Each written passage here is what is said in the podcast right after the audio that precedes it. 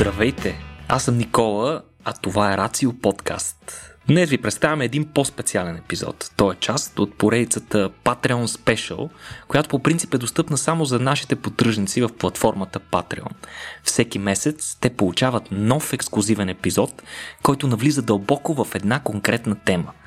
Хората обичаме да се съревноваваме във всичко, но най-видима е тази ни страст в спорта. Физическите сблъсъци са нещо доста често в контактните спортове и дори се насърчава като съществена част от духа на играта. Но във всичко това се крие нещо много мрачно, за което дори нямаше да знаем, ако не беше личната битка на един лекар. А това е и неговата история. Приятно слушане!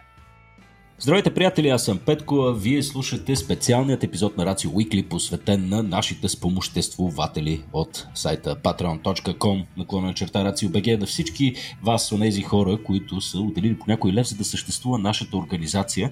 Напомням, че това, което вие правите, всъщност ни помага не само ние да продължим да правим този подкаст, а всичките ни четири формата а, и да организираме всички събития, които виждате в нашия събитиен календар. А, така че а, дали, да, имате, да имате едно на ум. Вие не поддържате просто съществуването на този подкаст, а и съществуването на цялата тази мащабна организация, която наричаме Рацио. Така че с огромни благодарности към вас днес записваме този епизод отново с Никола и с Бойко Нелов. Да видим днес какво са ни подготвили момчетата, тъй като аз отново не съм наясно за, за какво ще си говорим днес. А, така че, Никола, ако искаш да стартираш. Здравей, Петко! Здравейте на всички нашите слушатели. Днеска, както винаги, имаме рядката възможност, чудесната възможност, поне веднъж в месеца, да поставим Петко в неприятната и леко конфузна ситуация, дори да не знае за какво ще си говорим. О, не. Петко, имаш ли си някаква идея не за какво ще си говорим? Не, не, не, действително. В смисъл, преди винаги съм имал някаква поне бегла идея, защото тук там е по някой изтървал по някоя думичка или нещо, или нещо такова. Но днес действително съм абсолютно на тъмно. Днеска, Петко, си говорим за нещо изключително вълнуващо. Аз съм сигурен, че и на теб ти е много вълнуващо това. Много ще говорим за те... Не, а. ще си говорим за американски футбол, Петко. О, боже. Фантастично. Люб, любимият ти спорт, нали така? В смисъл, ами, това е... Да. Харесваш го, нали? Кой ти, е- кой ти е любимият отбор? А, Dallas Cowboys. А, но, yeah. подозира, но, но, но, но, мисля, че това се дължи по-скоро да cheerleader склода им, отколкото да самите Еми, той са за това си е склода, нали? Точно така, да, да. Ами да, малко, не, малко неочаквано ще започнем с такава една леко спортна тема. А, затова предлагам направо Бойко, ако искаш, вкарай някаква история. За да... Mm, ако, ако искаш, Никола, да разкажем как се вдъхновихме за този епизод. Да, между начало, мал... да, да, да, give credit. Също така, значи с Никола запълвахме една стена с гипс. Гипсирахме. Не се гипсирахме, гипсирахме. И само слушахме колко бързо съхне този гипс, защото нямаме много опит гипсирано. Или по-скоро нямахме. А, и докато вършим тази така приятна физическа работа, слушахме книгата на Иво Иванов Кривата на щастието. У, супер! Така че, който му хареса тази история или пък не му хареса, каже, те дни са много зле, да. мога да прочете или слуша книгата. Фантастична книга се сета, между другото, да, наистина. А вие сте пък е бати нърдовете. Кой гипсира и слуша аудиокнига? Просто е, хората от бан, които не могат да си позволят да платят на майстор Петко. или, или, или да, да, да, скандално. Добре. И какво разказа Иво Иванов в книгата? Оттам ли тръгна всичко? Всъщност, е, оттам тръгна точно? всичко, да, оттам тръгна всичко. А, ами, значи някои истории да започнем с играчи на американски футбол. Например, Майк Уебстър, който е роден 52 година, играе американски футбол повече от 25 години. Освен американски футбол, този човек вдига тежести е известен като железния Майк. Той е висок 185 см и тежи 116 кг. Съответно, противниците му са имали сериозни проблеми да се справят с него. Умира на 50 годишна възраст от инфаркт, но страдайки от деменция и депресия. Като прекарва последните години, в, живейки основно в фургон, въпреки че много негови колеги и приятели му предлагат да му осигурят някакво по-добро жилище, като също време изчезва безследно със седмици, а пък а, самото му страдание от тези симптоми и болешки, които има, е толкова голямо, че твърди, че понякога сам използва електрошок върху себе си, за да успокои нервната си система. Друг. А, продължаваме нататък с някои други такива интересни а, съдби на играчи по американски футбол. После ще търсим какво е общо между тях. Аран Хернандес, който е роден 89-та година, също играч, така обещаващ а, играч по американски футбол, пък умира в затвора 2017 година, като се самоубива. А, осъден е за едно убийство и е бил обвиняем за още две, макар и оправдан. Прижва е страдал от силна параноя, особено в последните години на живота си. Найма си 24 часова охрана, споделя с треньора си как се притеснява много за безопасността на семейството си и трупа множество оръжия. Параноя. Да, друг, друг също играч по американски футбол, Джолан Белчър, роден 87 година. 2012 година убива майката на малкото си дете с 9 куршума пред нейната майка. След това кара колата си до стадиона на футболния отбор, където е посрещнат от полицията и менеджера на отбора. Излиза от колата с насочен към слепочето пистолет, моли менеджера на отбора да се грижи за детето му и се самоубива. А, друг интересен, който може да посочим също е а, Филип Адамс, роден 88 също играч по американски футбол, без да има предишно криминално досие. Убива 6 човека и се самоубива отново след сблъсък с полицията. И малко да. за да разнова. Да? За да, за да кажем, за да добиете малко представа какво точно се е случило, той е бил на гости при лекаря си, Робърт Лесли, и всъщност убива него, жена му и, и две от, два, двама от племенниците си, oh, двамата от племенниците му на лекаря. И освен това, тъй като в момента, в който те са имали среща в къщата му, а, на те са били викнали някакви водопроводчици или някакви майстори, две майсторчета имало и сега хората просто са попаднали в неприятен момент на неприятно място и ги отрепал и тях. Mm. А, като, разбира се, в последствие се самоубива и самият той точно така. Има 78 матча в Американската футболна лига, като започва да играе, започват тренировки и усилена подготовка още на 7 годишна възраст, като се пенсионира през 2016. Окей, okay, аз почвам да предполагам на къде отиват нещата. Да, те, тези още, още, множество, още множество случаи има с а, такива играчи. Значи, какво може, какво може да кажем, че американски футбол е много такъв насилствен спорт и това изведнъж хората изтрещяват от това насилие. Стават и те такива, нали така? Ами, е, Никола, е, мисля да, да, да, да приключим за сега с примерите с американски футболисти, които, са, които са стрещели по една или друга причина. И да минем към примерите с български футболисти, които са изтрещели по съвсем различен, макар и по-безопасен и тривиален начин за щастие. Ами, очевидно, очевидно има някаква корелация. Тук нещо неприятно се случва и то е концентрирано особено много върху футболисти, върху е, спортисти от американския футбол, който, както Бойко спомена, е доста силно контактен спорт, който има чести изблъсъци между играчите. И сега е, конкретно как започва цялото нещо? Цялото нещо започва от същия този Марк Уебстър, с който започна Пет, а, Бойко историята си.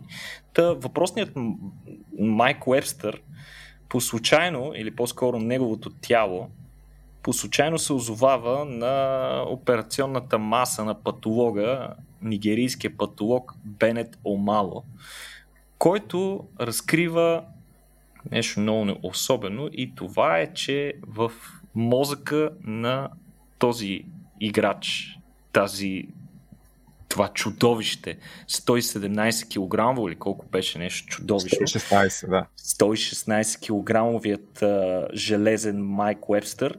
Та в неговият мозък а, той открива свидетелства за едно много особено невродегенеративно заболяване, което се нарича от тогава хронична травматична енцефалопатия. А, сега както разбрахте, Уебстър умира внезапно при доста странни обстоятелства, след като години наред, след като се е пенсионирал, е бил изпаднал в някакво чудовищно неприятно състояние, разделя се с жена си, отделя се от семейството си, изпитва всякакви неприятни симптоми, включително се и пристрастява към алкохол и други наркотици, като между другото неговата история е обект на филма uh, Concussion с Уил Смит, така че може да гледате историята, ако ви е интересно и в филмиран вариант.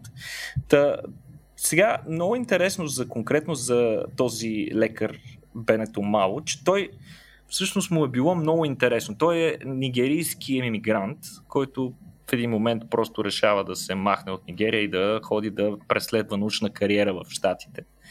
А, когато се премества един от а, опитите му да се интегрира повече в американската култура е да се опита да следи а, спорта в страната и тогава той обърнал внимание на американския футбол, който принцип не е популярен в Нигерия и започна да гледа нали, матчове, за да разбере като цяло правилата на играта, които аз трябва да призная тук пред всички вас позорно, че признавам си, не съм много добре наясно с правилата на американския футбол. Гледам, че се блъскат, знам горе-долу къде трябва да отиде топката, знам, че има и различни удари, има като врата такова въздуха, където могат с крак да бележат точки, но практически не, не съм много наясно с американски футбол. Но а, в подобна ситуация е бил и Бенет, Uh, и Бенето Мало, който просто наблюдавал и обърнал внимание, че обърна внимание, че въпросните играчи често се сблъскват с главите си, тъй като той тогава бил патолог и се е занимавал точно с а, неврологични и мозъчни травми и си помислил, бе, тия хора сигурно имат някакви сериозни мозъчни травми вследствие на, на, на, на тази практика. И а, случайно, след като Уебстър умира, той си казал, е, колко ще бъде интересно, ако мога да изследвам мозъка на този човек. Обаче се оказало, буквално той отида на работа и на операционната маса намира тялото на Уебстър. И си казва, ба си якото, нали? В смисъл, невероятна възможност за мен като учен да се запозная с това. И е отворил а, черепът на Уебстър, разгледал го и всъщност външно нямало никакви признаци на травма. А, но той си казал, че най-вероятно пък такива би, могло, би могло да се открият на, на микроскопски препарати. И тогава той иска от а, собствения си шеф разрешение да направи подобни препарати. А, след известно така, след известно несъгласие и, и известни преговори между двамата, шефа му се съгласява, като обаче му казва, при каквото искаш, обаче ще е на твои разноски, тъй като нали, първоначално практиката ни в болницата в Питсбърг не предвижда при такива ситуации да се правят толкова задълбочени анализи. И всъщност Омало взима мозъка му в къщата си и го изследва в продължение на 6 месеца. Крайна сметка то установява следи на едно много интересно мозъчно а, заболяване, което чека малко, се... Чека малко, чека малко. В къщата си. В собствената си къща, Петко. Смисъл, това Кой е разполага в дома си с необходимите инструменти и апаратура, за да изследва мозък? Не, не, не. Той, разбира се, го е нарязал предварително на филийки. А, that makes it better. Да, добре. нарязал е предварително, направил си е предварително препаратите в работата, но си ги гледа вкъщи и имал време да ги разгледа, да обобщи резултатите, да си запише неща и така нататък. Но голяма част от работата си е свършил вкъщи. И също Никола, става... Никола, извинявай, че ще прекъсна тук, просто ми напомни много, като бяхме студенти mm-hmm. а, първи курс, един мой съученик, който учеше медицина, тогава ми разказваше как има план да си открадне една глава а, в секционната зала, за да си реже вкъщи и да се ополучава. Ама вика, но няма да стане. Майка ми постоянно ще ми казва да махне главата. Oh, Jesus. Jesus. Е, от друга страна, виж какви интересни научни открития се правят по този начин. Човека може би пък имал право. Не, а, да, да. Да, една от, един от малкото случаи, в които майките може би не са прави винаги. но а, ето, че в крайна сметка резултатите на Омало показват, че при Уебстър се наблюдава невродегенеративно заболяване, което тогава е било известно като деменция пугилистика. Това означава в буквален превод от латински деменцията на боеца, на, на, на войника, тъй като по това време това заболяване е било много често в смисъл, било е установявано, не много често, но било е установявано при боксьори, при а, кикбоксьори, при изобщо хора, които практикуват бойни спортове, свързани с чести, силни удари в областта на главата. А, не случайно пък и той е бил известен още като punch drunk синдром. Тъй като нали, хората, които често получавали удари в главата, в крайна сметка имали проблеми с а, с походката си, с, с способността си да се движат и така нататък. И всъщност той самия умал въвежда въпросния термин хронична, хронична травматична енцефалопатия или CTE. Какво представлява сега това заболяване и на какво се дължи? Както споменахме, това е невродегенеративно заболяване, свързано с чести травми в областта на главата.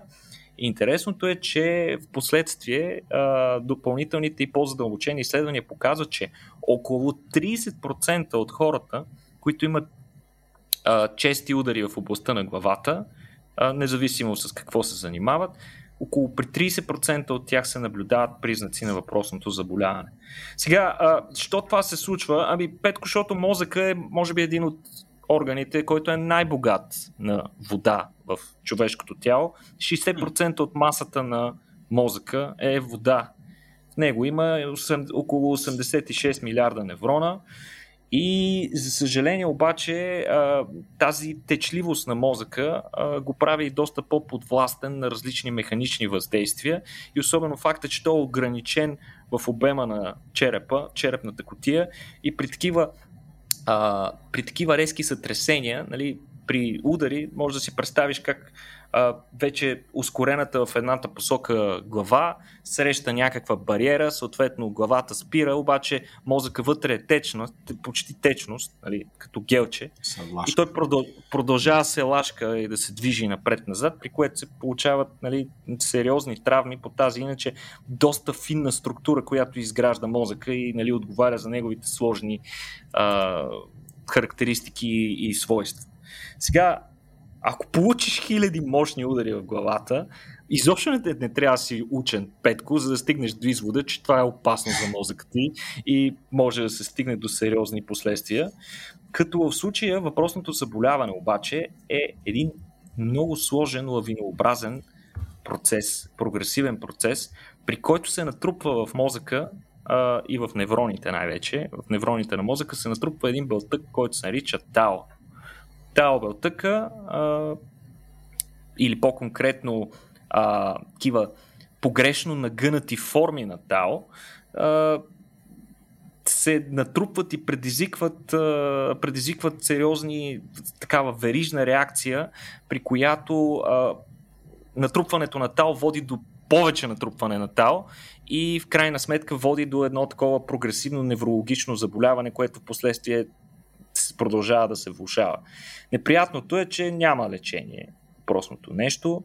А, още по-неприятното е, че диагнозата на въпросното заболяване до момента, а не до момента, да може би в последните години има известен прогрес в това отношение, но доскоро изобщо не е можело да се диагностицира при живи хора.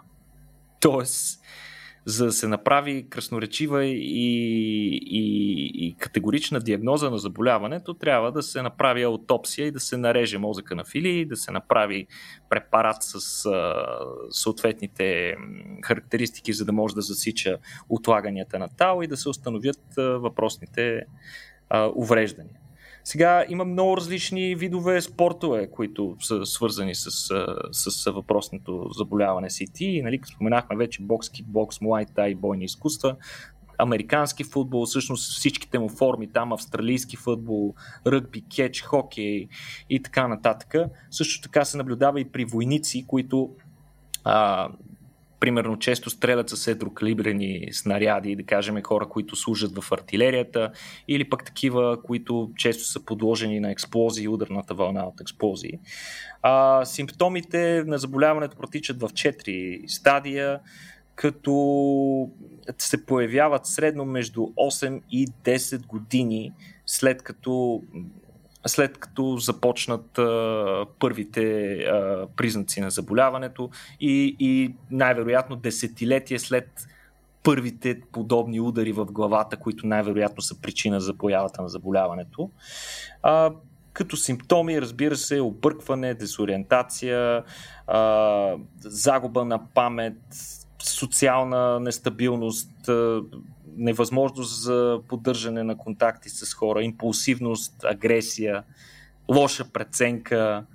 Разбира се, в, в последните стадии на заболяването то прогресира много и се наблюдават живото застрашаващи а, ефекти и симптоми, като например деменция, проблеми с а, придвижването, а, проблеми с а, говора, а, проблеми с сетивата, тремори, а, гадене, обожаване, депресия и, и дори склонност за самоубийства или убийства, прекомерна агресия, липса на контрол над емоциите и така нататък. И така нататък. А, между другото, заболяването до голяма степен а, така, на препарати прилича на нещо средно между, между Алцхаймер и Паркинсон, обаче в, а, в много по-млади хора. Изключително по-бързо прогресира заболяването и се проявява едно преди някъде около 20 на години преди а, средностатистическата популация на хора, които не се подлагат на такива удари. А, сега, а, интересното да кажем няколко думи за протеина Тао, който причинява въпросното разстройство. Тао е протеин, който има 6 изоформи, т.е. 6 форми на, на този бълтък, като повечето, всичките форми всъщност са продукт на альтернативен сплайсинг на един ген. Това Петко, имаш ли си някаква идея какво значи или просто го фърлих? Кое е? Думата сплайсинг или альтернативен сплайсинг? Альтернативен сплайсинг на един ген. Нямам никаква представа какво имаш предвид. Ами, значи, е... условно, условно казано, гените са съставени от интрони и екзони. Това са участъци вътре в самия ген. И за да се получи крайния продукт, какво се случва? Нали, Копира се съдържанието на ДНК в информационна РНК, която после да послужи за матрица, върху която да се изгради протеина. Но преди да излезе тази матрица от ядрото, тя се подлага на едно зреене, при което а, интроните, такива малки участъци вътре в гените се израз, изрязват, а екзоните се сшиват и това е крайната версия на въпросния ген. Сега обаче, понеже имаш няколко екзона и има възможност така машинарията в, в, нашата клетка има възможност да шива е, е, екзоните различно, под различен ред или да пропуска някои екзони. По този начин от един единствен ген ти може да получиш няколко альтернативни продукта, които, имат, които може да имат различни свойства. Това е много много хитро, много хитър начин на организма да използва един ген, за да кодира няколко различни неща. А, те най-често са със сходна функция, но си помагат обикновено. Тъй в този тал има 6 изоформи. А, името му идва от а, Tubule Associated Unit. Това означава, че а, една от най-характерните особености на този протеин е, че той взаимодейства с микротубулите в а, клетките. Микротубулите изграждат едни такива сложни структури от тръби, представи си го като армировка, а, като, като са, малко е сложно, тъй като микротубулите, освен че служат за механична устойчивост, в клетката те играят и ролята на железопътни линии, защото по тях пътуват ужасно много товари и по този начин те се разпределят в различни части на клетката, като за целта се използват специфични такива механични белтъци, динезин, кинезин и динеин, кинезин, които са най- и техните най-различни варианти и семейства, а, те си ги представи като едни бълтъци, които ходят по микротубулите и по този начин носят товари. Да кажем, ако нещо искаш да дойде от ядрото или пък а, там от ендоплазматичния ретикум, който е концентриран повече в средата на клетката, искаш да го изпратиш в другия край на клетката, а, го качваш на въпросните микротубули. И всъщност ТАО, това, което прави, е, че стабилизира микротубулите. Тоест, той помага на микротубулите да са стабилни във времето и освен това да се удължават по-лесно. А по този начин той съдейства за поддържането на структурата на клетките. Тази функция, между другото, той изпълнява предимно в, в невроните, като е концентриран в аксоните на невроните, в такива крайните участъци на невроните. И освен това изпълнява важна роля, като свързва а, свързва микротубулите с актиновата мрежа, пък която е другата а, как да го обясня, Бойко? В смисъл, актина е другата система от да, такива от филаменти. От другата система, която стабилизира структурата на клетките, другата система, която спомага за транспорта вътре на вещества в клетките. Да. А, сега ще го, нали, ще го съкатиме малко в истината, но ако едното е железопътната система, друго, друго е пътишната система, пример. Точно така, най-общо Нещо казано. подобно. Между другото, според мен категорично има някакъв проблем с този тау протеин, смисъл лош дизайн, така да речем. Слабо, някакво слабо звено е. Mm-hmm. Защото той е асоцииран с множество невродегенеративни заболявания, които са с много различна етиология едно от друго. Включително тумори, включително такива причинени от вируси. Но много често, когато нещо тръгне на криво в мозъка и тръгне да се прецаква, това се отразява и на някаква талпатия и той обикновено отежнява нещата. Така че аз го виждам това както някаква кола, да кажем, от дадена серия има някаква дефектна част или не твърде добра част, така, която винаги се предсаква след някакво време преди останалите компоненти на колата. Така и тал протеина го виждам като някакво слабо звено на човешкото тяло. Още повече, че при мишки има експерименти, дори мишки, които са нокаут за тал, т.е. този ген е деактивиран и те не, не го произвеждат въобще. Останали протеини успяват да компенсират до голяма степен функцията му и тези мишки се развиват нормално и почти не показват неврологични симптоми. Но, както казах, тал протеина се свърза с всякакви невродегенеративни заболявания, които ще ви кажа, имат така приятно в кавички звучащи имена, като супакутен склерозиращ паненцефалит, прогресивна супрануклеарна пареза, кортикобазална дегенерация и така нататък. Но така малко, за да ви разнообразя, ще обърна внимание на една отново талпатия, болест свързана с тал, която се казва литикободик болест или амиотрофична латерална склероза, паркинсонизъм, деменция. Тоест всичко така да се каже. Всичко на куп. Да. А, тази болест е ендемична за народа Чаморо, които обитават остров Гуам и въобще островите от Микронезия в Тихия океан. Като Литико Бодик е всъщност две имена за болестта на, на техния език. Първите официални съобщения за смърт от симптоми, които приличат на тази болест, т.е. паркинсонизъм, парализа и така нататък, датират от началото на 20 век. Интересно е, че през началото на втората половина на 20 век болестта достига ендемични и сериозни размери на тези острови, най-вече на остров Клам, като става една от водещите причини за смъртност там сред местното население, което е, нали, изведнъж става много интересно. Очевидно има някаква природна причина, за да се достигне до такива а, нива, не е само генетично, както би могло да бъде. Сега, а, ще спойлна и ще започнем от истинската причина, но просто то е твърде добро. Познайте всъщност защо а, тази болест се е получавала и ще ви дам жокер. Има много общо с происхода, с един от предполаганите происходи на една пандемия, която върви в момента. Хм. Не са яли хора, предполагам. Не, яли са прилепи. Да. така, а, значи на тези острови една, има една много разпространена цикасова палма, Mm-hmm. Хората не знаят какво е цикасова палма. Цикасовите са а, неща, които са е, тук най-вероятно сте ги виждали като декоративни растения. Като супер малък... скъпи са. Супер скъпи са в цветарските магазини mm. палмите като малък, като малък, като, видя, като видях такава и ми, нашите ми обясняваха, че това е палма. Но mm-hmm. вече като, като студент биологически обяснях, че това е палма, колкото морското свинче е морско ясвинче, нали така? Всъщност цикасовите палми са по-близко до, те са голосеменни, са по-близко до боровете, например, отколкото до палмите, които са цъфтящи едносемеделни растения. Mm-hmm. Както и да е, на тази палма, която се казва цикас микронезика, т.е. цикасова палма от Микронезия, тя е в симбиоза с едни цианобактерии, uh-huh. които а, живеят в специални видоизменени корени на растението.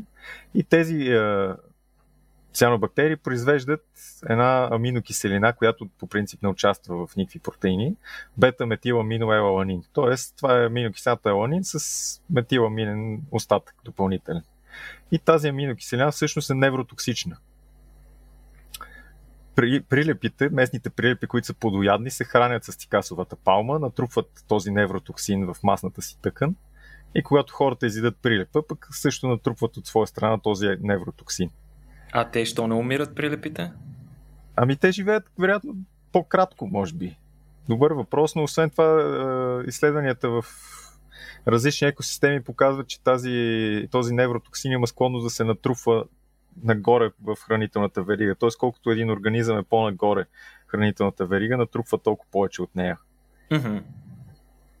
А, постепенно това заболяване намалява значително а, сред местните жители, което от една страна е свързано с това, че те изоставят до голяма степен с напредване на 20 век местния, така традиционния си начин на живот и започват да живеят като западни хора и да се хранят от супермаркета, а не с прилипи.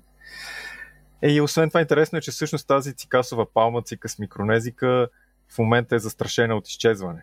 Както в миналото е била супер разпространена, което се дължи най-вече поради различни инвазивни насекоми и инвазивни видове, които я изместват или директно унищожават.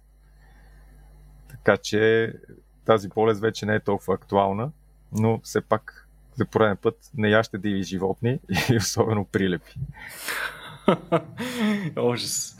А, та, най-вероятно нещото, което един патолог би открил в мозъка на подобни хора, защото така както го чух на Бойко, това е комплекс от различни заболявания, който включва всичко а, би открил, както той спомена, едни много специфични структури, образувани от въпросния тау протеин, така наречените неврофибриларни възли. Сега, понеже всички сте чували за Алцхаймер и знаете, че Алцхаймер се характеризира с две подобни структури. Едното се нарича амилоид, амилоидни плаки, а другото се нарича такива неврофибриларни възли. Сега, разликата между тия двете неща е, че те са направени от два различни белтъка. В единия случай амилоидните плаки са направени от амилоид бета, един друг белтък, който може би ще си говорим някой друг път за него, а, но той е фактически един мембранен белтък, който в естествения си ход на развитие се отрязва парче от него, което излиза извън цитоплазмата и той понякога нали, води до образуването на такива плаки. А пък тао възлите са направени от белтъка тао. Най-важното, което трябва да запомните от този подкаст, ако ви питат, е, че амилоидните плаки винаги се формират извън невроните. Те се формират между невроните и прогресивно ги увреждат. Докато тао възлите, тези а, своеобразни плаки, съставени от оплетени а, протеини тао, те се образуват вътре в невроните и те водят до нещо като своеобразно задръстване по железопътните линии, с което влушават а, транспорта на вещества, както и влушават стабилността, механичната стабилност на невроните и ги убиват. Сега, а, та, да се върнем отново на нашата история за CT или за хроничната, хроничната травматична енцефалопатия. Та, Въпросният нигерийски лекар, Омало, за който си споменахме по-рано, заедно с колегите си от, от отдела по патология към университета в Питсбърг, публикуват през 2005 година в списанието Neurosurgery, а, такова професионално списание, те публикуват първата статия, която съдържа резултатите от анализа на мозъка на Уебстър която е даже, тя по този начин е озаглавена хронична травматична енцефалопатия при а, играч по американски, от лигата по американски футбол. По този начин е озаглавено, като а, целта на, целта на Омало е всъщност била именно да привлече вниманието на, на хората от лигата, на спортните лекари, че подобно нещо наистина се случва и наистина застрашава живота и здравето на играчите. Като той смята, че всъщност тези резултати ще зарадват всички, и ще предизвикат появата на нови хора, които се занимават с проблема, повече изследвания, ще се разбере повече и съответно ще се намерят повече начини да не се стига до там. Обаче, ситуацията обаче не е точно такава. Оказва се, че Омало среща огромен отпор от страна на американската, от лигата по американски футбол, Айде, което, е, което е не случайно всъщност. Трябва да, тук трябва да кажем, че американският футбол, ако не се лъже, е втория по популярност спорт в щатите след бейсбола и като те са в непрекъсната, в непрекъсната конкуренция помежду си, към момента се оценява, че бюджета на Американската фу, лига по, лигата по американски футбол и 32-те отбора, които участват в нея, се равнява на 15 милиарда долара към 2019 година. Нали? Сещате се колко много интереси има замесени в цялото това нещо. И между другото, а, въпросната NFL или въпросната лига по американски футбол а, чудовищно активно се опитва да прикрива всякакъв тип изследвания, които говорят, че а, практикуването на този спорт води до различни увреждания на мозъка. Като те дори са основали специален комитет, който се нарича Mild Traumatic Brain Injury комитет, който е основан през 1994 година с цел да убеждава хората, че няма риск от играта върху... Извинете, Mild ли го нарека? Mild Не случайно комитета е наречен така. Mild Traumatic Brain Injury.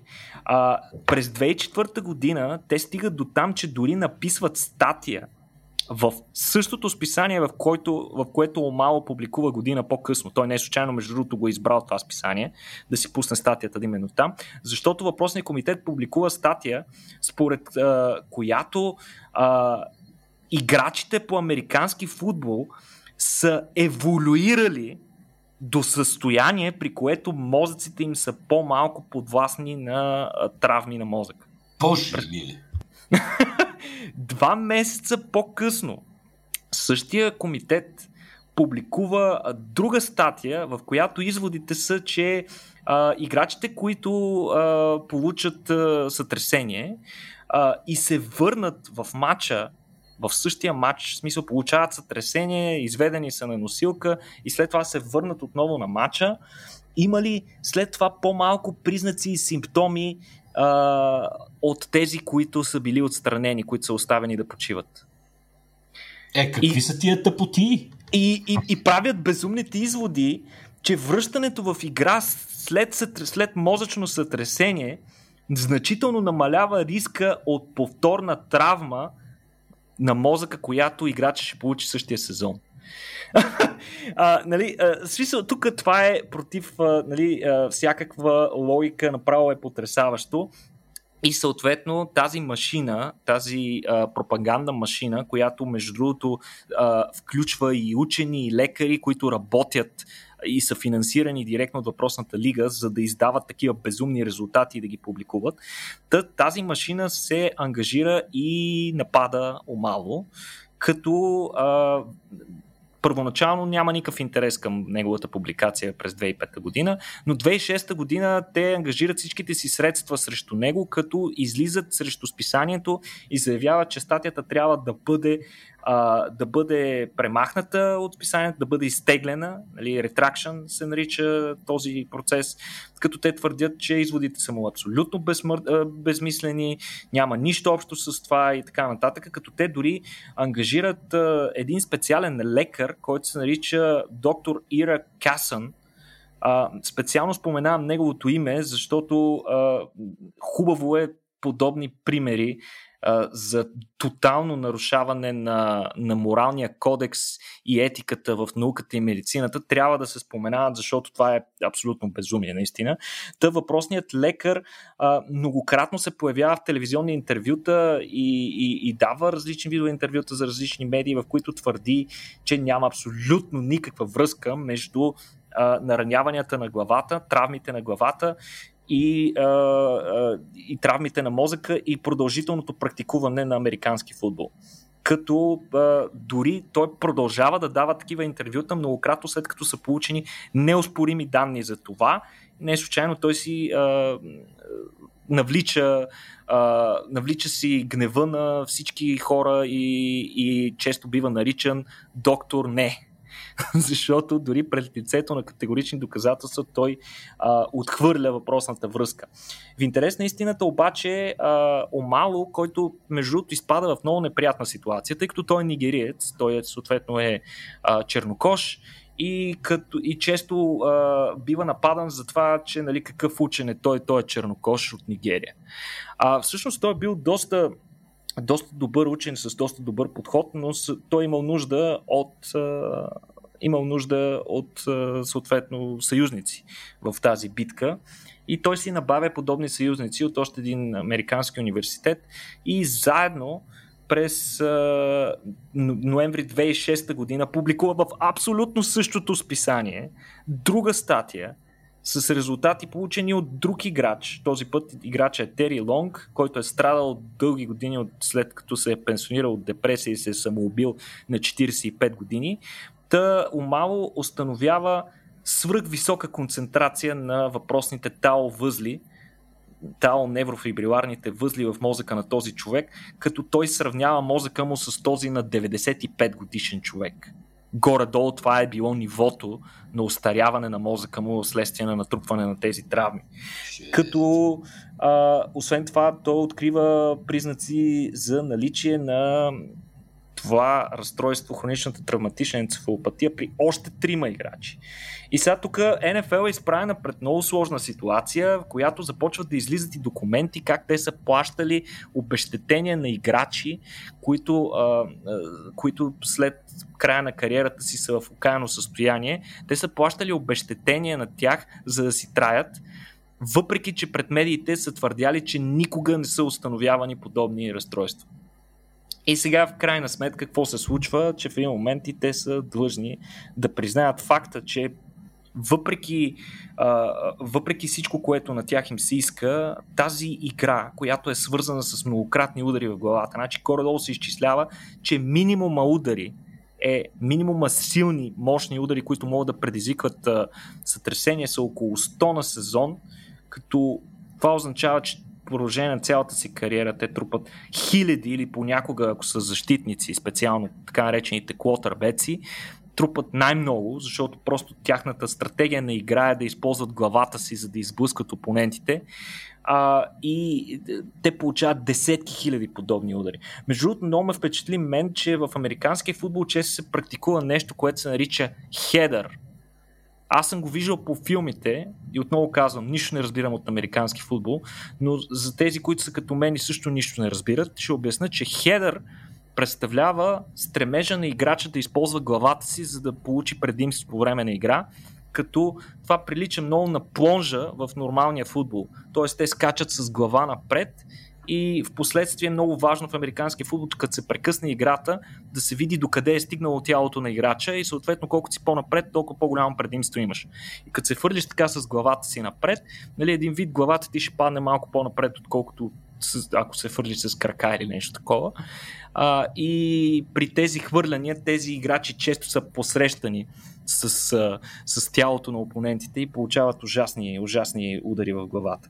Иначе интересното е, че в последствие допълнителните изследвания показват, допълнителните изследвания, свързани с а, натрупване на а, голяма база от данни, над 200 мозъка на бивши футболни играчи, показват, че при 99% от тях, Петко, се наблюдават много сериозни признаци на различни фази на въпросната хронична а, травматична енцефалопатия, като при някои играчи дори се наблюдават признаци на 17 години. В смисъл тези, които са започнали да тренират по-рано през живота са получавали повече удари и поради някаква причина умрели в последствие. Най-рано те установени признаци са на 17 години. А, резултат... Аз това ще да кажа, извинявай между другото, Никол, че те прекъсвам. Слушайки цялото това нещо, през цялото време си мисля за това колко популярен спорт е и сред децата. А, поне така, непосредствения ми опит с американската култура го показва. Нали, живейки там, видях страшно много деца, които да, да играят. Естествено, по филми се вижда. А, това е много, много притеснително. Аз се представя в ранна детска възраст, пък какво става, като се блъскат. Да, да, да, замисли се. Наистина това е много сериозен проблем. Резултатите а, са красноречиви и показват, че това не е никак рядко. Оказва се, че средно на всички играчи, средно когнитивните проблеми а, при играчите с американски футбол са, се срещат около 14 години по-рано, отколкото при средностатистически други спортисти. Така че да се покаже, нали, че а, професионалният спорт ние от край време знаем, че е вреден, но ето ти един пример за спорт, който е по-вреден от други спортове. Интересна е истината, тъй като нали, по-рано споменахме, а, че случая с Уебстър и, и с доктор Омало е много добре засегнат в, а, екрано, е, в, а, в филма Concussion. Concussion е безумно преведен на български. Можеха просто да го предадат сътресение. Не знам как го превеждаха на български, ама е някакво безумие. Та, нещо важно да се спомене е, че оказва се, допълнителните изследвания показват, че изобщо не е необходимо играчите да получават сътресение. Възможно е а, CTE да продължи да прогресира когато играчите получават така наречените subconcussion травма или травми, които не са достатъчни за да бъдат диагностицирани като сътресение на мозъка, но все пак предизвикват някакви по-малки травмички, които в последствие се натрупват. Оказва се, че например при мозъчно сътресение, това, което се случва с мозъкът и вследствие на получената травма, е, че той се възпалява. В него влизат компоненти на имунната система, както и се а, активират естествени компоненти на имунната система на самия мозък и мозъка буквално се възпалява. Това е и причината хора, които получат мозъчно сътресение, лекаря в болницата, какво ти казва Петко? Пази се от всякакви удари на главата, никакви сътресения и така нататък. Това е не случайно. Причината е, че изследванията показват, че дори че мозъка му отнема около 3 месеца около 3 месеца, за да си възстанови травмата, за да регенерира и да се оправи. 3 месеца в случая, в който мозъка е поставен под покой. Обаче сега си представи играчи, които след като получат сътресение на мозъка, в един матч влизат отново, за да играят в матча, тъй като някои играчи на някои постове са много ключови и те не могат да си позволят да ги, да ги изключат. И в този случай си представи вече възпаления мозък, ти да продължиш да го плъскаш и да го джаскаш. Направо е, направо е потрясаващо, че подобно нещо, а, подобно нещо се случва. Не знам, Бойко, как ще го коментираш? То трябва, трябва да се има... Е, да, ще го коментирам, но то иначе трябва да се има пред, че ако имаш а, настоящо сътресение на мозъка и получиш травма, която да ти нали, неизлекувано и получиш травма, която ти предизвика второ сътресение на мозъка, това всъщност е кратко, краткосрочно смъртоносно в доста голям процент от случаите. Но очевидно дори когато говорим за някакви по-малки травми, а, със сигурност последствията са сериозни. Ами, как ще го коментирам? Ще го коментирам, че нашето общество глобално има една основна ценност и това са парите и печалбата, така че в нейно име всичко е оправдано. Абсолютно, абсолютно. Аз съм напълно съгласен, че тук самите интереси на играчите са поставени много след печалбата от тяхното изконсумиране, ако мога така да кажа, тяхната употреба като един инструмент за печалба. То това, а, то това се случва на всички нива, между другото, в професионалния спорт и не само в американския, в американския футбол. А, дали само примерите от Америка, примерно колежанския спорт е потрясаващ в това отношение, които а, нали, хора влизащи с спортни стипендии, при все, че учат там без, без да плащат без да плащат никаква такса. Те играят на много високо професионално ниво, дълги години и съответно лигата, колежанската лига печели милиарди буквално. Там има примери с треньори, които вземат десетки милиони долари годишна заплата, но на студентите не им се плащат, на самите играчи. Mm-hmm. А, може да скочим до Олимпийските игри например, където нали, проблемите с Български олимпийски комитет са пословични у нас, но пък не са уникални. А, общо взето няма държава по света, която а, така балансирано да подхожда към собствените си атлети, така, така да се каже. В смисъл, печалбите, които Международният олимпийски комитет генерира, със сигурност дори трохи рядко достигат до, до самите спортисти. А, така че целият професионален спорт е един такъв бизнес, в който интересите на играчите действително май са поставени на, на последно място, буквално. След като се плати на всички посредници, организатори, рекламодатели и така нататък. А, тако виж някой, някой получил нещо накрая. Естествено имаме един 0,5-1% в различните спортове хора, които стават мултимилионери с хиперзвезди, суперзвезди и така нататък. Но в масовия случай а, хората си тръгват с, а, от професионалния спорт млади, контузени, а, често пъти без подходящо образование за някаква нормална адаптация в в живота си а, и със сигурност с недостатъчно натрупани средства в общия случай, за да продължат живота си нормално. Това е масовия случай на, на, на професионалния спорт в целия свят, вероятно.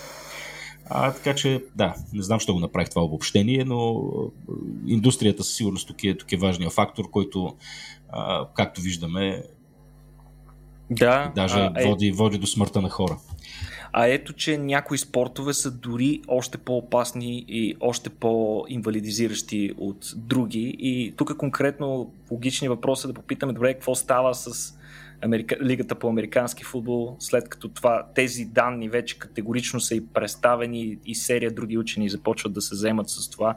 Включително се основава специална банка за атлети, която първоначално е предвидена с съвсем друга цел, но в последствие се концентрира изцяло върху това разстройство, като банката е основана от двама учени, Ан Маки и Кристофър Новински. Конкретно Кристофър Новински в последствие става известен като колекционерът на мозъци, защото Ковински се заема с ужасяващ... Новински се заема с ужасяващата задача да се свързва с, с роднините на, хора, на починалите а, играчи по американски футбол и да преди тяхното погребение, разбира се, веднага след смъртта им, за да поиска от тях разрешение да изследва, да, да, да вземе мозъците им и да ги изследва за въпросното заболяване. Разбира се, той получава много съдействие от а, семействата. Само той си знае вероятно какво му е коствало тези разговори с, а, всеки, с всеки един член на семейството на тези хора, които са били съсипани не просто от смъртта на играчите, ами от това как са наблюдавани продължение на десетилетия, как те вече не приличат въобще на себе си и а, съзнанието им и, и, и мозъка им, изобщо начина по който те са ги познавали въобще не е било това, което е било първоначално. А, та, много, интересен, а, много интересен факт е, че множество, в последствие множество други спортисти започват доброволно да подписват документи, с които официално завещават мозъка си на въпросната банка, независимо кога ще умрат. Нали, когато и да умрат, а, те го завещават. Тук е интересен а, пример, който трябва да споменем е легендарният ръгби играч Стив Томпсън. Е, тук си говорим вече за друг спорт, най-джентълменския спорт, нали, Петко, ръгбито, на, кои, на което между другото е основан американския футбол, като той е диагностициран с деменция на 42 години. Е, е да аз не знам, не знам смисъл как да го коментираме. Той казва, а, а, нали, данните за него показват, че той играе множество матчове в кариерата си, печели светен, световната купа с Англия през 2003 година, но самият той коментира, че нищо не си спомня от този момент. Нищо. Ужас. Цялата година му се губи тотално, не знае какво, какво се е случвало, не знае, че е звезда пълна мъгла му е. А, Между другото, също... ръгбито, ръгбито е много интересен спорт, извинявай, че те прекъсвам Никола, тъй като той е един а, много рядко срещам по нашите земи, но аз съм имал привилегията да наблюдавам професионален ръгби матч между националното отбори на България и Грузия, докато учих в Билиси. А, uh-huh. И трябва да кажа, че седейки на горните редове на, на стадиона, бях в абсолютен шок от звука, който се чуваше, когато двама играчи се сблъскат на терена. Знаем, в ръгбито няма предпазни нали, предпазно оборудване по същия начин. Има, има нали, понякога се слагат едни меки каски, но в общи случаи хората играят като, като нормални футболисти, като в сокера, без никакво предпазно оборудване. Значи представи си две турби с кости, Никола, които се сблъскват с... А, сега силата тук ще излъжа каква беше. Точно от порядъка на от 800 до 1000 кг, мисля, че се измерваше нещо от този, от този сорт. А, доколкото знам, в американския футбол силата на сблъсъка е от 2 до 3 пъти по, по, по, по-голяма, тъй като играчите също са в общия случай по-тежки. mm-hmm, на това mm-hmm. се дължи и съответно оборудването. Но да, исках да направя тази само вметка, само за да. то, не, не описуваме звука. Буквално е нали, кости може би, в кости. Да. Може, би като, може би като звука, който се чува, когато разни животни, които си блъскат главите за, при битка за... за а... Ами то дори не е така. За дори не е... за размножаване. Ами да, нещо, нещо такова, само че нали, когато слушаш два козела как се удрят, ти чуваш нали, две, нали, общо взето два, два рога са в два рога как се удрят, докато там чуваш една симфония от нали, за части от секундата. не, не. Да, чуваш ръце, крака, как се блъскат. Много, много е страшно. Наистина и е, за едни 80-90 минути е, не знам как го правиха това.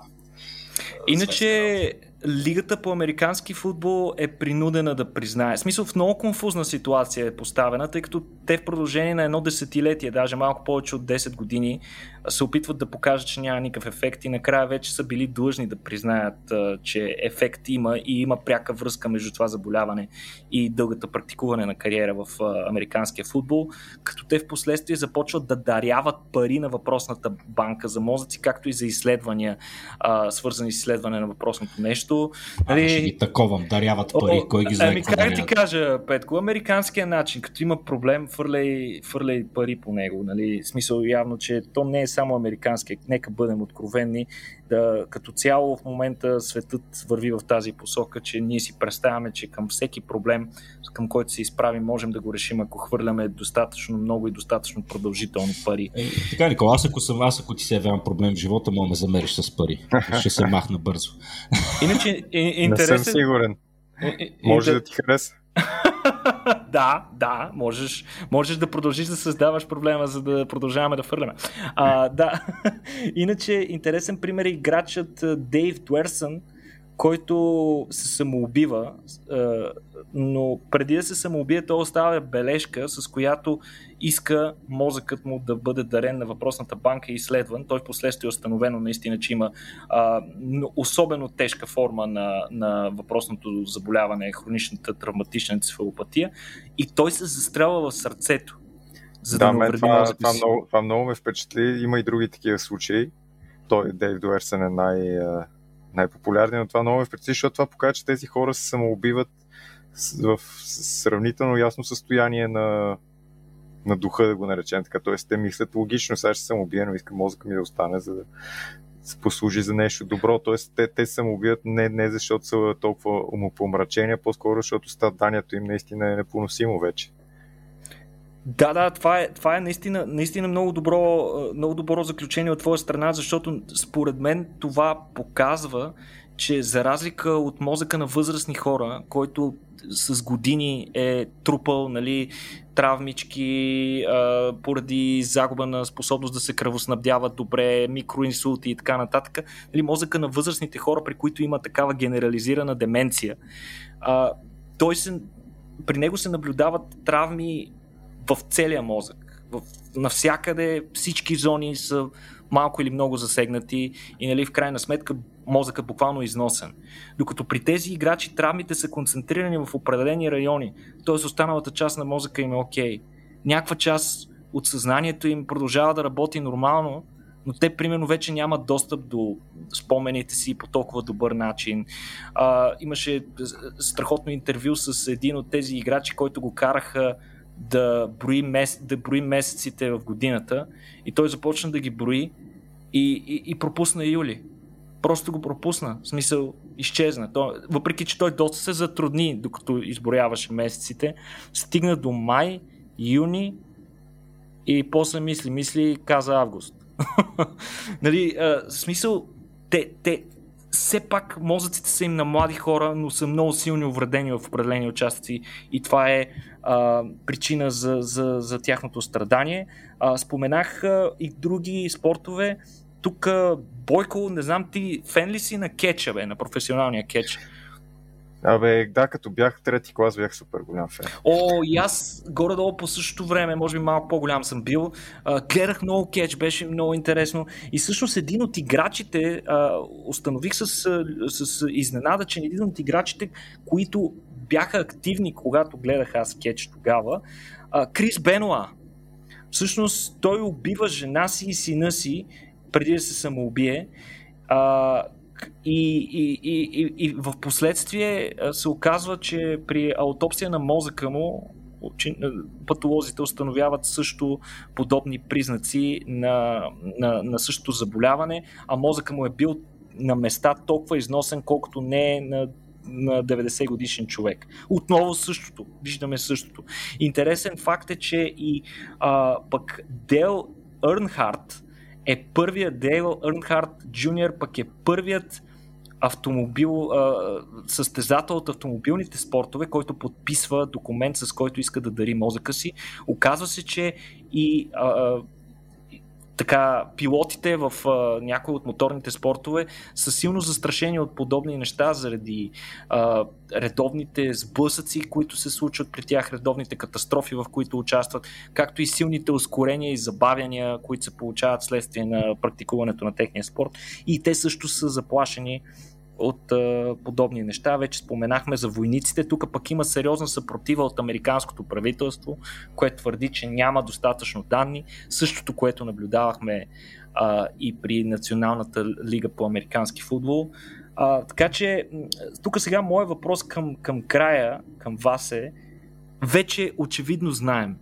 Знаем, че подобни занимания, свързани с спортове или пък а, с травматизъм на главата, нали, който е свързан с чести удари или травми на главата или цялото тяло, сътресение на цялото тяло, са свързани с ужасяващи последствия за мозъка.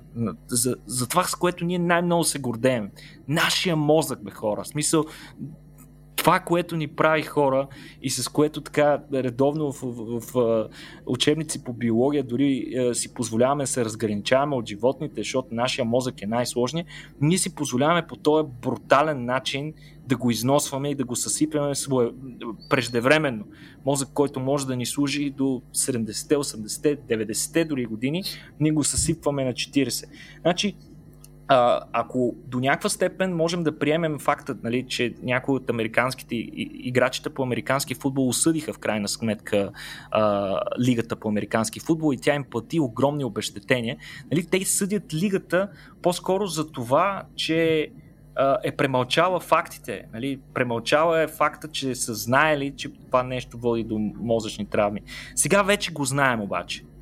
И сега тук въпрос е, могат ли сегашните играчи да съдят лигата? Те вече знаят, смисъл в техен избор е. Могат, ако решат, че не си заслужава риска да прекратят кариерата си. Ма според вас имат ли право да съдят? То, това според мен трябва, трябва, трябва да се случва доста по, по-рано. В смисъл, според мен би следвало да имат право в момента да съдят лигата, особено тези от тях, които са доста напреднали в кариерата си. Тези, които а, са доста напреднали, да, които по-голямата така, част от кариерата им е минала в неведение.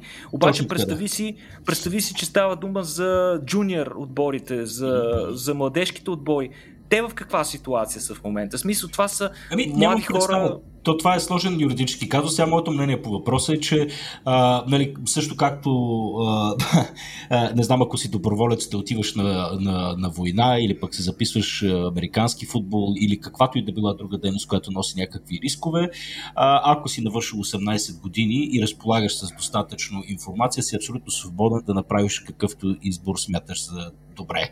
А, нали, в този смисъл смятам, че ако трябва да се налага някаква форма на регулация или нещо такова, то се отнася най-вече до детските спортове, а, да се забраняват определени практики, както доколкото разбирам, между другото в а, европейския футбол, сокъра, както се нарича, в момента а, се опитват да вкарат такива регулации, при които на децата да им се забранява един вид а, да играят с глава а, за известен период от време, тъй като там в футбола също се наблюдава някаква, някаква травматология на мозъка от, от ударите с, на топка с глава.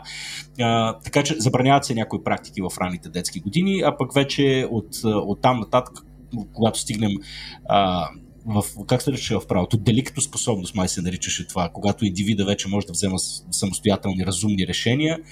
А, от там нататък вече всичко зависи от индивида. Сигурно не смятам, че такива спортове трябва да се забраняват, между другото, тъй като това означава край на бокса, край на бойните изкуства, край на, край на всичко, което до някаква степен а, подлага човешкото тяло на, на, на стрес, което е дефиницията на спорт в крайна сметка. Въпросът е това да става действително информирано, а пък ако се окаже наистина, че някой от лигите е крила някакви рискове и ги е знаела доста отдавна, а, то да, трябва да им спукат задниците от съдене, със сигурност.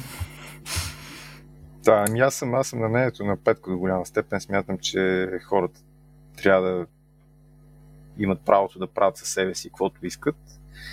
И съм против забраните. За мен забраните за неща, които човек може да причинява сам на себе си, обикновено не са продуктивни, тъй като водят до скритото извършване на, на това нещо или вече се намесват и разни престъпни групировки, обикновено под една или друга форма, които виждат потенциал за а, изкарване на пари. Така че ако забраним бокса, вероятно ще станат много, много популярни някакви нелегални боксови матчове и така нататък. Това е многото. Не, няма, няма нужда от забрани, по-скоро да има информираност, разясняване и да, може би ограничаване на най- най-лошите практики.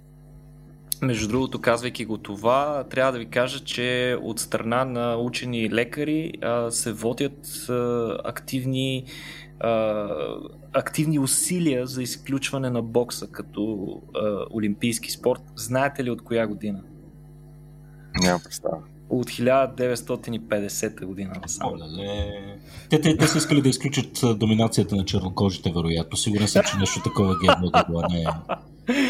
А, не знам, не знам, но но не, наистина, аз съм абсолютно съм съгласен с вас а, при едно важно уточнение. И това е факта, че обикновено а, повечето спортове започват да се практикуват, за да, за да може играча да има истински шанс да се реализира в спортната си кариера, започват да се практикуват на много ранна детска възраст.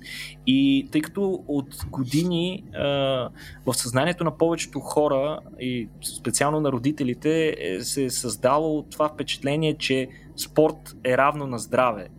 И, и всъщност нали, се потикват децата да практикуват спорт, което за мен лично е супер – много е готино, наистина така трябва да бъде. Спортната култура е много важна за създаването на една а, физическа адекватност, която в последствие може да е полезна за абсолютно всякакви твои дейности. Освен това, а, създава чувство за отговорност в децата. Нали? В нито един момент, а, в който си говорим и водим този подкаст, аз не се обявявам против професионалния спорт или практикуването на спорта като цяло, но за мен лично, конкретно при тези спортове, а, при които съществува този риск или подобни такива, родителите трябва да са напълно наясно с тях. В смисъл, те трябва да правят информиран избор, тъй като на тази възраст до голяма степен избора не е толкова на детето. То е на родителите. И те трябва да са наясно с тези рискове. Това, че... Да, извинявай, Никола, да, продължай. Не, не, не, не, кажи, кажи. Да, смисъл, това, ти... Си... което иска да кажа, че това, че а, нали, този тип избор информиране прерогатив на родителя не винаги го прави а, нали, добър. А, просто а, нали, разсъждавам от гледна точка на това, че а, в много страни по света спорта е един от начините, по които нали, да се опиташ по някакъв начин да, да излезеш от социалния, социално-економическия капан, в който си заключен с поколения, а, или пък е нали, форма на някакъв културен престиж, ако искаш. Сега тук аз си позволявам да кажа, понеже синът ми тренира гимнастика от вече трета година, и гледахме един документален филм заедно с него. Само за справка, синът ми тренира всеки ден, нали, когато можем, всеки ден по принцип до около 2 часа на ден само тренировките. Смея да кажа, че нито един от нас момчета няма да успее да издържи нещото, през което, през което той минава, но пък в сравнение с това, което ние гледахме деца на неговата възраст да правят в Китай, имаше един документален филм, който гледахме по темата. Буквално виждаш 7 годишни дечица как са по 6-7 часа в залата и е абсолютно пократително мъчение. А, така че това, което прави моето момче, може би е на границата на на, здравословното, поне така ми се ще да смятам, тъй като 10 часа на ден гимнастика, на, на седмица гимнастика е сериозно нещо, тъй като спорта е изключително труден и изискващ. А, но пък а, наистина вече рисковете са, са в, в, в, в, в този тип крайности, в които буквално по 30-40 часа седмично за 7 годишни деца. А, нали, и да, накрая те произвеждат един олимпийски шампион, който е на 14 или 15 годишна възраст, но това е от тук нататък едно тотално съсипано за, за мен човешко същество. нали, това не знам как от тук нататък а, може да се живее да се живее нормално с, с, с тяло, което е толкова изпочупено. В общия случай има хора, които не, нали, нямат такива травми. А, да, тук, mm-hmm. тук, тук може би говорим най-вече за крайност. Аз също смятам, спорта е здраве, спорта е задължителен за децата, особено имайки предвид съвременния начин на живот, заради всичките неща, които и ти описа и най-вече за а, качеството на характера, които, които спорта възпитава. Но спорта като самоцел, спорта като, като инструмент за изкачване на някаква социална стълбица или за постигане на престиж а, и така нататък, от, особено от гледна точка на родителите и така, използването на децата им за осъществяване на техни собствени амбиции, го намирам за изключително вредно и според мен трябва по някакъв начин, може би, да бъде регулирано също. А, mm-hmm. аз, да, не знам, това е, това е лично моето мнение. Интересно е, например, предложението на самия Бенет Омало, който от години вече не се занимава с CTE заради много сериозните ефекти, които, е имало, които са имали тези изследвания върху неговата кариера. Той е бил многократно потискан, заплашван и какво ли още не. А, но той, той предлага нещо много интересно и това е 10% от печалбите на лигите в тези спортове, в които има чести травми на главата, да се отделят за рехабилитация на пенсионираните играчи. Това според мен, според мен до някаква степен звучи, звучи много справедливо. Не знам, в смисъл, това е може би моето изкривено мнение в случая, но, но подобно нещо, в смисъл до някаква степен по този начин ти засвидетелстваш някаква форма на уважение към хората, които доброволно са пожертвали а, здравето да. и до някаква степен живота си. То това ми звучи като. За да те забавляват. Да, това ми звучи малко като програмите за ветерани, между другото. Нали, Абсолютно. Безплатна рехабилитация. Абсолютно. С, с а, което не знам доколко прави проблема, между другото, малко се не... чука цялата работа, но, но, но е нещо със сигурност. Да, е, между другото, много хора, много хора тук ще ми скочат и ще кажат, абе, нали, в американския футбол се ползват каски, които имат такива телове отпред и които предпазват а, челюстта. А всъщност замерванията на претоварванията, които се наблюдават а, при удари, въпреки че играчите носят каски, показват, че каските основно пазят от такива повърхностни травми, а, от, да кажем, от спукване на тъпънчето, пазят много активно, също така от дислокация или щупване на челюстта или щупване на зъби, но конкретно за, по отношение на, на сътресенията почти нямат никакъв ефект. А, не знам, Бойко, искаш ли да завършим отново ведро, като споделиш твоята любима мозъчна травма и ефекта върху носителя ли? А, любимата ми мозъчна травма с а, господин Гейч. Финиас Гейч. Финиас Гейч. Да. Дори аз съм чувал за това, гледай. Да, ами... Мисля, честно казвам, не, нека да го оставим за друг път, защото според мен това не е нещо, което трябва бързо да се разгледа. Това е един много важен случай в историята на неврологията и според мен не, не трябва така да го набързо да го споменаваме. Това ще е един, как, как се казва, така подмамка за бъдещ подкаст, където ще говорим за този случай, да чакат с нетърпение патреоните. Mm-hmm. Да научат за, може би, най-известния случай, най-известния пациент с сериозна мозъчна травма.